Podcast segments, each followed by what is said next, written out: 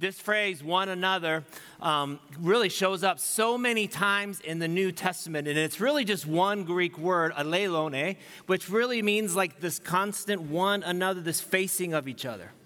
So, as we go into this series, today we're talking about loving one another, but we'll be talking around humility towards each other, bearing each other's burdens. We'll be talking about speaking the truth to each other. Um, but, like I said, today we're starting with that love, that really small, small topic of love. So, let's pray. God, we do thank you and praise you for who you are. God, I don't even understand how you could or how much you do love us. And yet you did. And that Jesus, while we were yet sinning and had our backs to you, you died for us. So, Father, I pray that we would see clearly, maybe even for the first time in a new way, and receive the love you have so that we in turn can love others well. In your precious name, amen. There's this idea, this word called schema, and you may be very familiar with it, but schema is something that uh, you've experienced before that kind of becomes your reference point. For example, if you eat some unusual food or something unique to you and you're trying to describe what it tastes like to somebody else, the common phrase that we use is, yeah, it kind of tastes like chicken. So, chicken is our common schema or a, a kind of fruit. Now, when I say the word love, no doubt there is a schema you have for what love is, what love should be. As a parent, I see many define love in a certain way about their kids. Like a loving parent will do everything to protect them.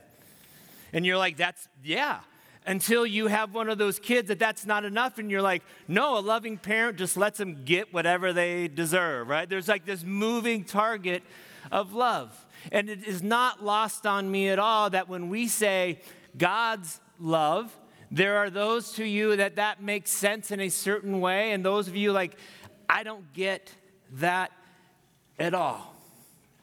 In fact we often make it look a lot like what we think meaning Jesus' love for other people looks a lot like your love for other people. Like, this is what Jesus would do. If Jesus was here on earth today, he would love exactly like this. And if someone was to watch your life, they're like, oh, that's the same worldview you have.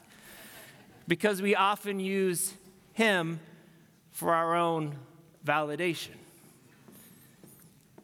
What is God's love? Often our schema says love is deeply connected to safety and security. When we feel good, when we feel safe, when we feel happy, that's love. But there's another kind of love that is actually willing to run towards danger because there's life on the other side. I have one daughter, she's 19 years old, and when she was about three years old, we were at the ocean playing in the, in the white water, just that real shallow stuff that comes up and back. And like every good father should do, he starts leading his daughter to the deeper waters because that's what good dads do, even when mom's on the shore saying, uh, too far. And my common response is, nothing happening here. It's okay. So we're out a little bit deeper because it's okay because her dad is right behind her. And I'm completely aware of all that's going on. So we're having fun. And if you've been in the, in the water like that, you know that the current goes past you and then it starts going out the other way. Well, I had spent some time in the ocean in my life, and suddenly I looked up and I saw one of those waves that was much larger than every previous wave combined. And when there's a larger wave, suddenly the current that's behind you is not allowing you to escape, right? Like, you know what I mean? Like, you're trying to go and the water's being sucked out. At that moment, my daughter was like, I'm with my dad, all is well. I picked her up, and I, I knew the only thing we could do was to run at that wave and dive under it because there's life on the other side, and there was no life where we were standing. Needless to say, my daughter was convinced I was the worst father of all time. I picked her up and we are running towards that cresting wave, and she is kicking and screaming and pinching the back of my neck. And if you know her, you would say, Yeah, that makes sense. She's like, Dad, You are awful as I'm running towards this wave. Dad, why are you doing this to me? And I think the words, Dad, I am not enjoying this. It didn't come out like that. I think it was, Dad, I hate you, or whatever it was. and I just knew, like, there's life on this other side. So we're running towards this thing, and she is crying and kicking, and I'm like, hold your breath. We dove under the wave, and we come out the other side, and I'm thinking I'm the most victorious dad of all time. Once again, my wife is like, What are you doing? And I'm like, Nothing happening here. And I would you'd think my daughter would have been way more appreciative. Like, don't you see what we just accomplished together?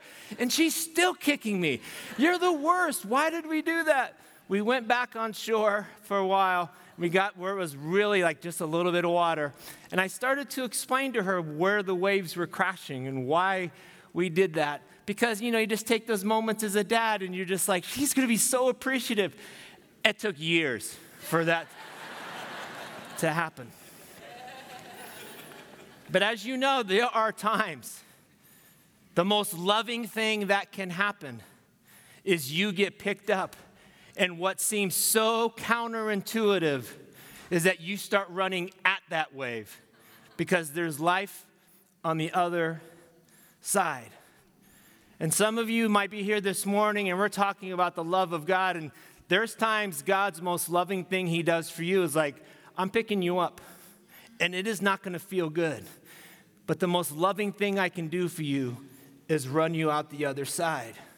Because through scripture, from the writer of Ecclesiastes to the most vulnerable transparency of Paul, what we could see is this confusing narrative at times that the unrighteous thrive and the righteous seem to struggle.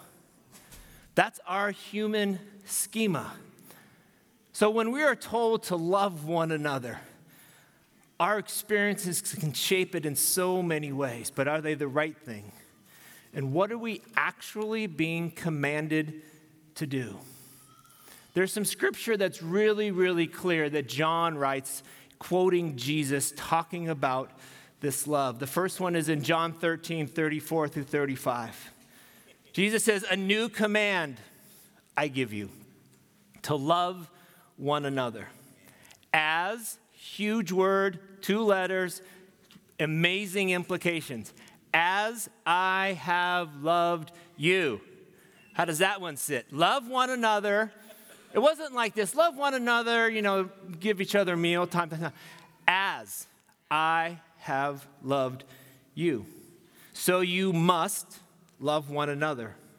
By this, everyone will know that you are my disciples if Another huge implication word, only two letters if you love one another. The mark that Jesus implied to them that the world will know you are different, that there is something different inside of you, is as and if.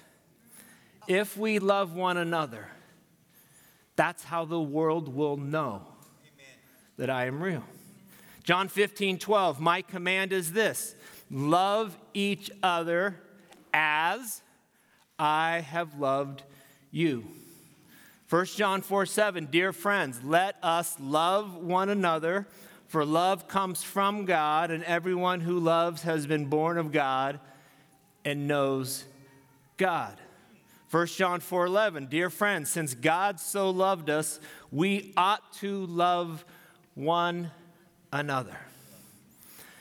When we have a unity with God, we then can actually have clarity with each other. We get this out of order. We so desperately try to make things right here out of our reputation and forget about our character. The world strives to be seen a certain way, yet internally they are broken. That's why people can hold it together in one environment and go home, most likely, and absolutely fall apart because they lean on a reputation of being loving when in fact their inward life is so distraught, it comes out somewhere. And what's a tragedy in our world is that in public spaces, even in ministry, pastors hold it together in public to keep their jobs, yet fall apart at home where it really matters. Things to know about this love. One, we are commanded to love people with God's love, agape. Secondly, though, it is possible, An actual help is provided. It's not one of those deals where you're like, you need to love each other. Good luck. Figure that out. And Jesus is like, hey, Holy Spirit, did you, did you hear what I just told them? Let's watch him struggle in this one. But he's like, I'm actually going to help you. But this is what I mean and how important it is that it's connected to something much deeper than our will or our ability. It's connected to our heart. In order to have a true sensitivity of others and be authentic in our compassion, it needs to come from a peaceful heart. Because only this peace of heart truly liberates us from ourselves. It increases our sensitivity to others and renders us available to our fellow man. Only he who possesses an interior peace can really help his neighbor. How can I communicate this peace to others if I myself don't even have it? How can there be love and peace in families and societies between individuals if there's no peace in people's heart first? When we don't have this peace in our heart, all we're communicating to other people is restlessness, distress, and works, and tiredness, and brokenness, and burnt out. All of those things are real deals. But if we don't pay attention to what's going on on the inside to begin with, the ability to actually follow through with the command that God gave us is impossible.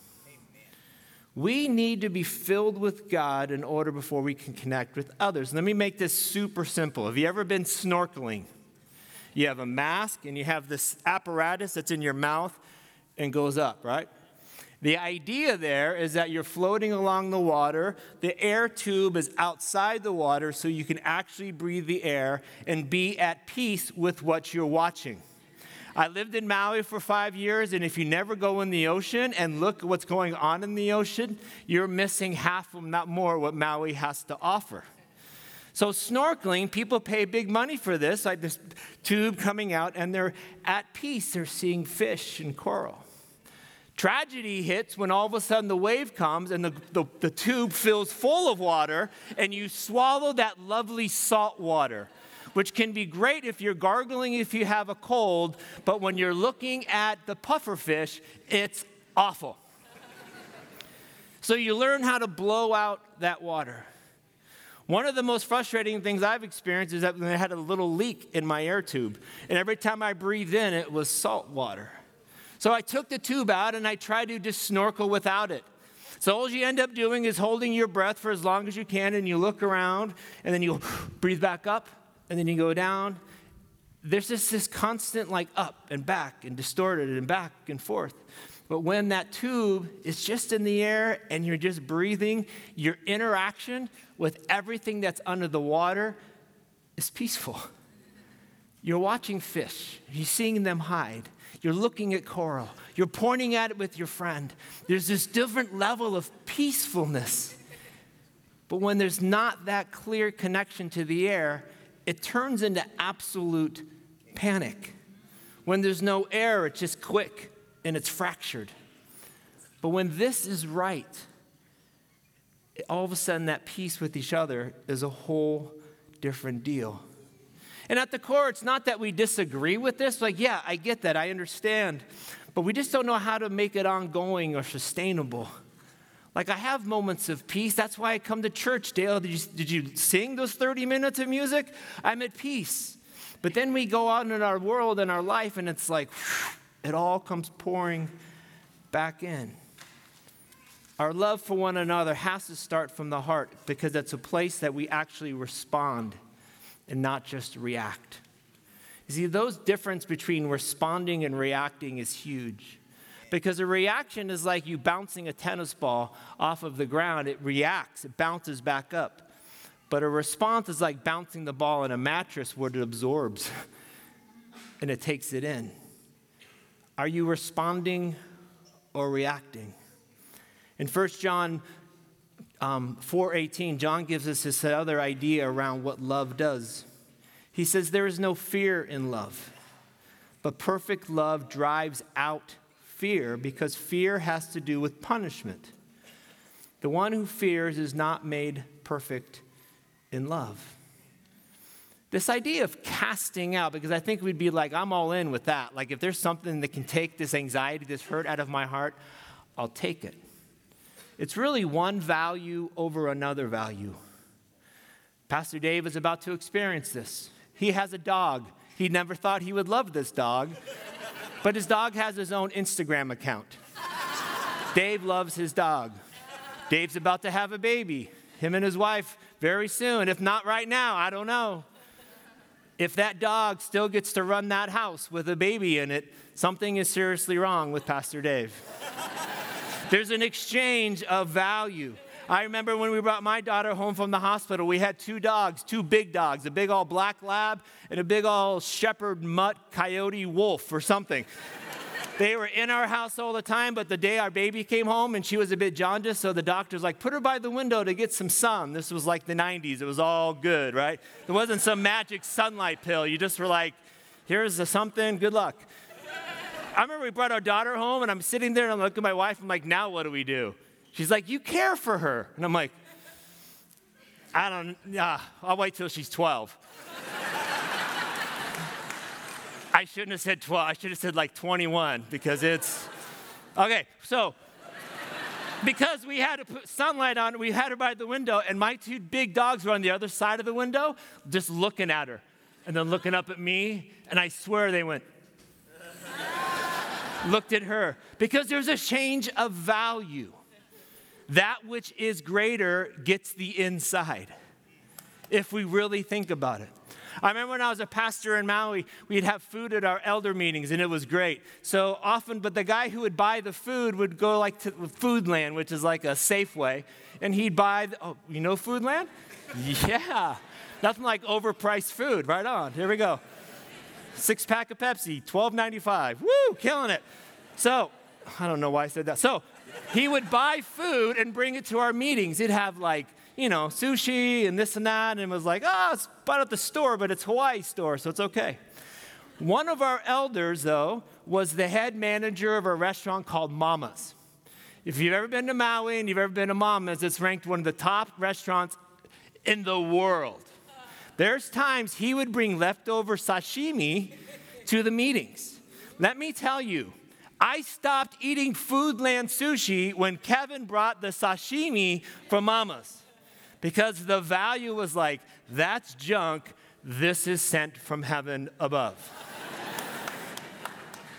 How foolish it would be to be like, there is premium grade sashimi, I'll just choose 7 Eleven. It's exchange of value. So when we say fear drives out love, the question is, what are we valuing? Because that's what the exchange is. It's not even close. So when we receive the love of God, it drives out the former patterns of thinking and it changes it to the Jesus way. It's being available in the moment. Because that was one of the greatest marks of Jesus' love. Fear is the emotion of someone who's expecting punishment. You might be here this morning thinking, God is about to punish me. When in reality, what God might be doing is no, we're running towards that wave. It may not feel good, but there's life on the other side. So, one of the things we need to start with is to develop a heart so that something of value can be planted there. Ken Gire writes this in his book, The Reflective Life. The reflective life is a way of living that prepares the heart so that something more of eternal significance can be planted there. He's implying that our current pace and our current duties and our to do lists, and if we're just hoping God does something great in the midst of it, He can, but He's probably waiting for a spot to dig in. We do this very thing by paying attention to what's being planted in our heart every day, all week long. I have found this to be so significant in my life that not a week goes by where I'm not assessing what happened in my life. And on good weeks, not a day goes by. And I ask myself these questions at the end of my week. Thursdays at 5 o'clock, I call it my finish line because we get Fridays and Saturdays off. So, Thursday at 5 o'clock, every single week, I ask myself these questions and I write them out in response because they show me what's been planted. And it gives me a chance to say, keep that in there. Oh, I need to get that out. Questions like, who's encouraged me? What did they say? Who have I encouraged? What did I say? What did I do well this week? What did I not do well this week? What gave me life this week? What sucked the life out of me this week? And the key question I ask myself every week if people saw what I did in private, would they trust me more or trust me less? When these things start piling up week after week after week, you can start to get a feel for like what's being planted in here. What's finding its root? Thomas Merton said it this way Every moment and every event of every person's life plants something on their soul. Just as the wind carries thousands of invisible and visible winged seeds, so the stream of time brings with it germs of spiritual vitality that come to rest imperceptibly in the minds and wills of people. Most of those unnumbered seeds perish and are lost because we are not prepared to receive them. I'm telling you, brothers and sisters, the preparation prior to something being planted in your heart is so undervalued. We're looking for our next experience. We're looking for our next hit of spirituality. We're looking for our next thing versus just paying attention to our heart that when something of significance comes, it actually can take root. Dallas Willard, in a live interview, simplified this whole thing about paying attention to your heart like this. He says, Ask yourself these questions Am I growing more or less irritated these days? Am I growing more or more easily or less easily discouraged these days? And even those simple questions, maybe if you don't know how to answer it, ask someone who knows you well, your spouse, a friend. Am I growing more discouraged? Yes. Am I irritable? Yes. Am I irritating you? Yes. Oh, oh. Okay. But there's these simple questions that at least helps us pay attention. Some wives are like jabbing their husbands. I know. I love it. They're like, listen to the pastor. Sorry, guys. Next week is like humbling for each other or something. But when we even ask ourselves, we start to pay attention like there's a movement inside of my heart that needs attention. If one of the things that's in you that's wrestling, though, it may have been planted by God. That sometimes unsettledness is from God, and you're not going to be at peace until you actually are pursuing that which God has for you. So often we pray, like, God, take this away from me. God, make this better. God, my, my, I'm, I'm in trouble. And I think sometimes we're asking God to cut short what He wants to do in us. So it's simply paying attention and asking God, where am I at with this? One of the stories that means so much and resonates so much to me about how Jesus actually sees this is at the end of his ministry in John. We know that Peter was such a close soul with, with Jesus. And we know this story early on, most likely, that Jesus goes out into the boat with him and is like, hey, cast the net on the other side. And there's all these excuses like, it's the middle of the day, it's hot, we've been fishing all night, you don't know what you're doing. But when Jesus goes fishing, he just draws fish to him because that's what Jesus does. So he threw the net on the other side all the fish come like it's party time in the boat. They have no idea they're all about to die. Besides the point. So they're in the net and they throw them in, and G- Peter's like, Who are you? And he's like, I'm about to make you a fisher of men. No idea what that really means. I'm wondering if Peter's like, You're like psycho, Jesus.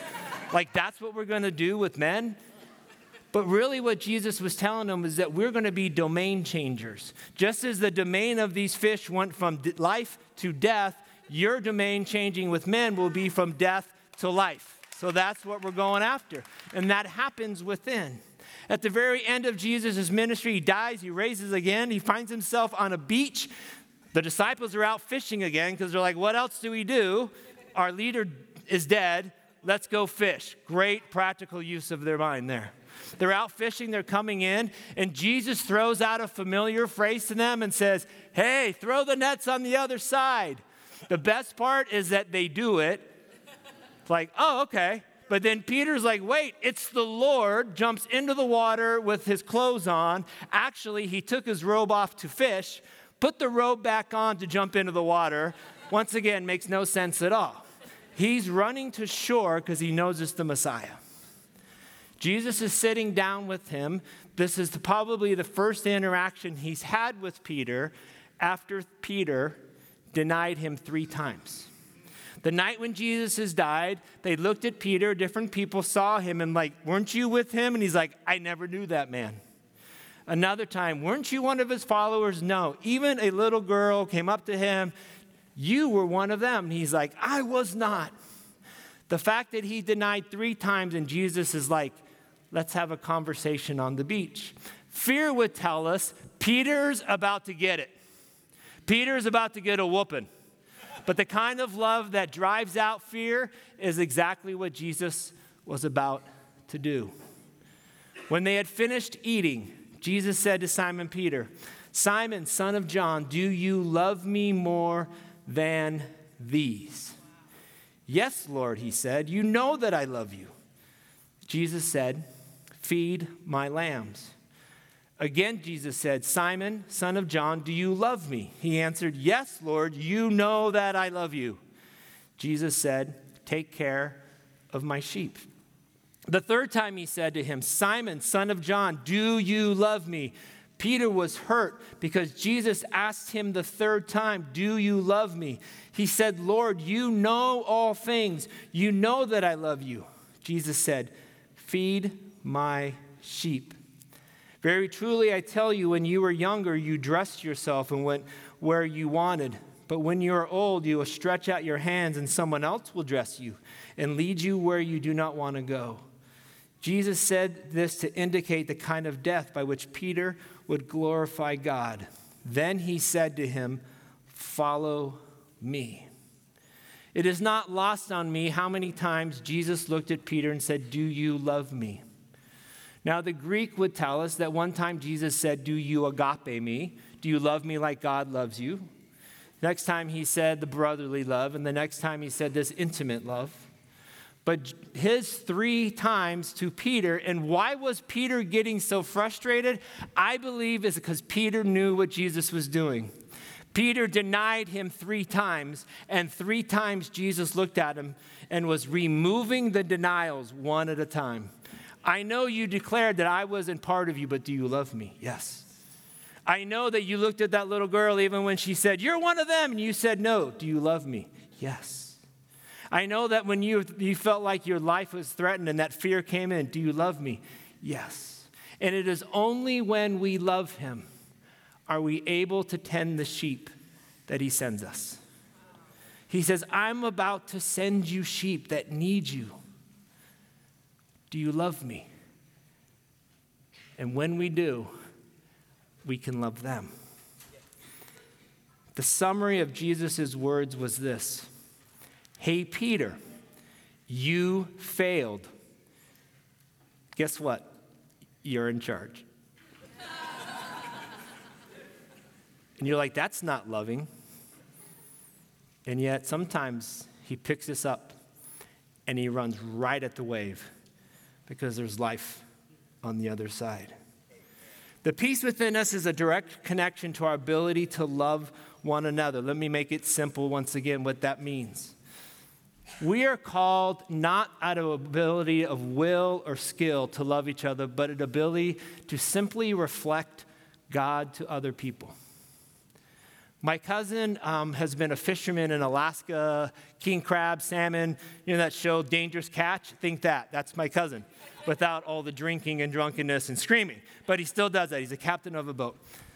A lot of downtime on his hands, so he started to take photographer to take pictures as well. And some of the pictures that he captured are just astounding. So there's a picture, and we should show it up there for us, of, of a bird and a sky and darkness. There we go. It's, a, it's an image he caught. There's been a lot of pictures of birds, but I'm guessing you say wow because he also caught the reflection of that bird on the water. There's another one of a, of a mountain. Lots of pictures of mountains, but the reflection of the mountain onto the water shows peace. Are we with me? Is there another one? Are we stuck? We're stuck. All right, so there's this mountain on the peaceful water. Close your eyes with me, if you will. Have you been in a mountain lake when it's at peace and the mountain's reflecting on it? Killed it right there. But there's a third picture that he took, and I wish you could see it because it'll just drive this point home. And yeah. This one is amazing as well. It's birds and a whale and a shark and absolute anarchy, and it has its own image. That's a heart that's not at peace. there is absolutely no ability for anything to reflect off of that. Without a shadow of a doubt, these kinds of times happen in our lives, do they not? And it's not like God's going, there's something wrong with you, oh, you should be at peace, but there's times it's just chaos. And when we're like this, it is extremely hard to do this. So much of what we're asked to do is let God just reflect off a peaceful heart. Because when we are at peace, it actually initiates the ability to be obedient and truly love the lambs that God sends our way. So as you look back at John 13, a new command I give you love one another as I have loved you. So you must love one another. By this, everyone will know that you are my disciples if you love me. How did Jesus love? How does Jesus love you this morning? He loves you selflessly. His love was for the benefit of other people. Who benefits because we gathered together today? It should be each other, but there's a whole world out there that should benefit as well. Jesus loved sacrificially. You see, love doesn't always bring us emotional happiness, sometimes it brings us the cross. Sometimes it brings us the fear. But when we love each other sacrificially, love casts out that fear. He loves us understandingly. People will reference love as like blind, like, oh, true love is blind. You don't see all the bad things in your partner. That's not love, that's fantasy. You know what love is? Eyes wide open. I see every demented thing about you, and I love you. That's why I'm so excited. I've been married almost 30 years. Because my wife is like, I see you and I still love you. And I'm like, and then she goes, Go and sin no more.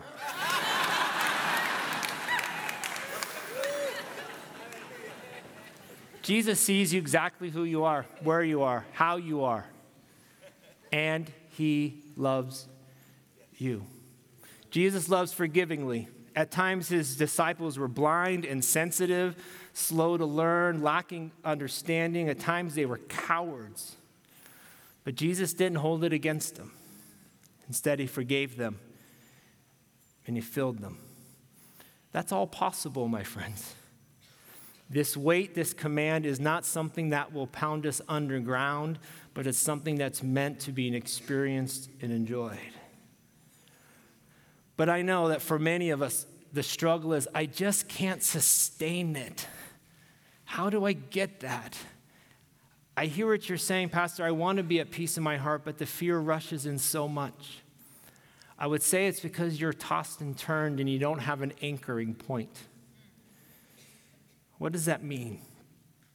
I share this because it might be helpful for somebody here who might go, That's nice for those little struggles in life you face, but something worse has happened to me and I can't shake it. I don't pretend what's happened to me can equate to what's happened to you, but this is what I learned. There was a moment in my life where I received a phone call from a doctor that it was devastating. That the words that he told me and the insensitivity I believe that he had towards me was immense. In fact, I was checking out my food at a Costco when he decided to call me to tell me the prognosis. Foolishly in my head, I'm like, doesn't he know I'm at Costco? Of course not. I'm the one who answered the phone, but at Costco, I got the news from a doctor. And in that moment, and in months to follow, the emotion of fear absolutely replaced the assurance of being loved.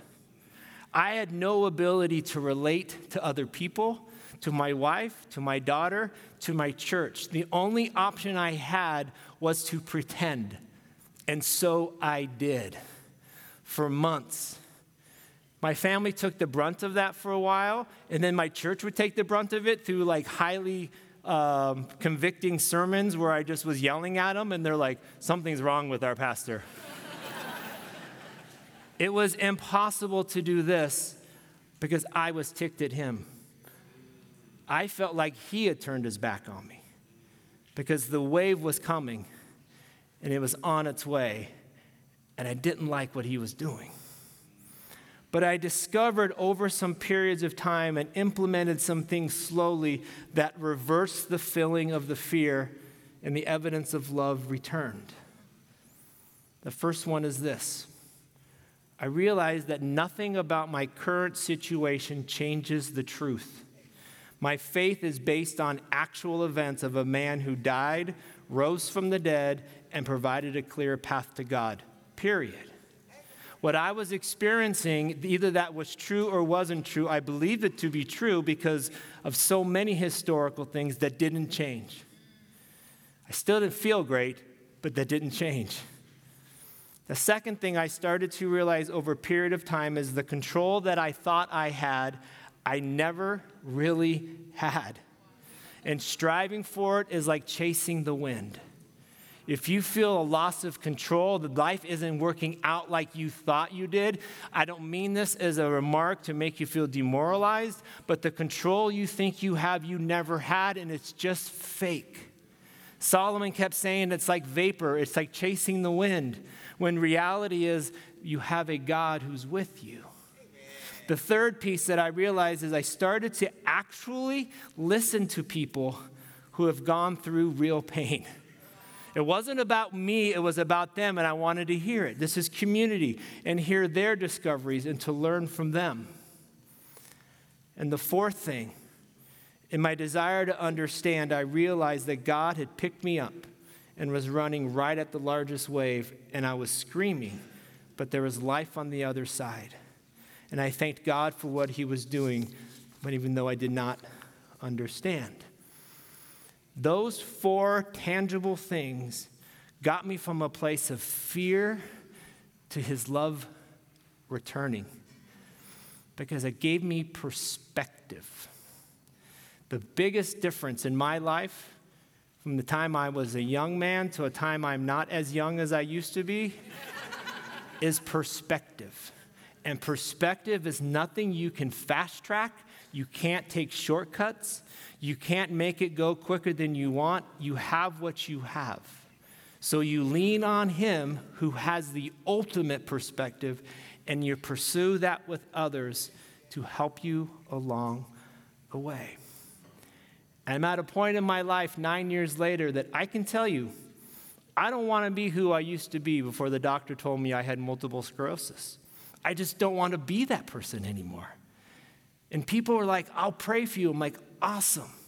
And without a shadow of a doubt, God has told me, I have freed you from the need to be healed. You're learning what it's like to receive my love and trust in me for the first time. And I'm telling you, my friends, there is nothing better than seeing God come through for you every day. And that only happens when you let the fear be moved out and the love be transported in. Love has casted out fear, which creates a space that I could actually love another. Brothers and sisters, that's what we're called to do.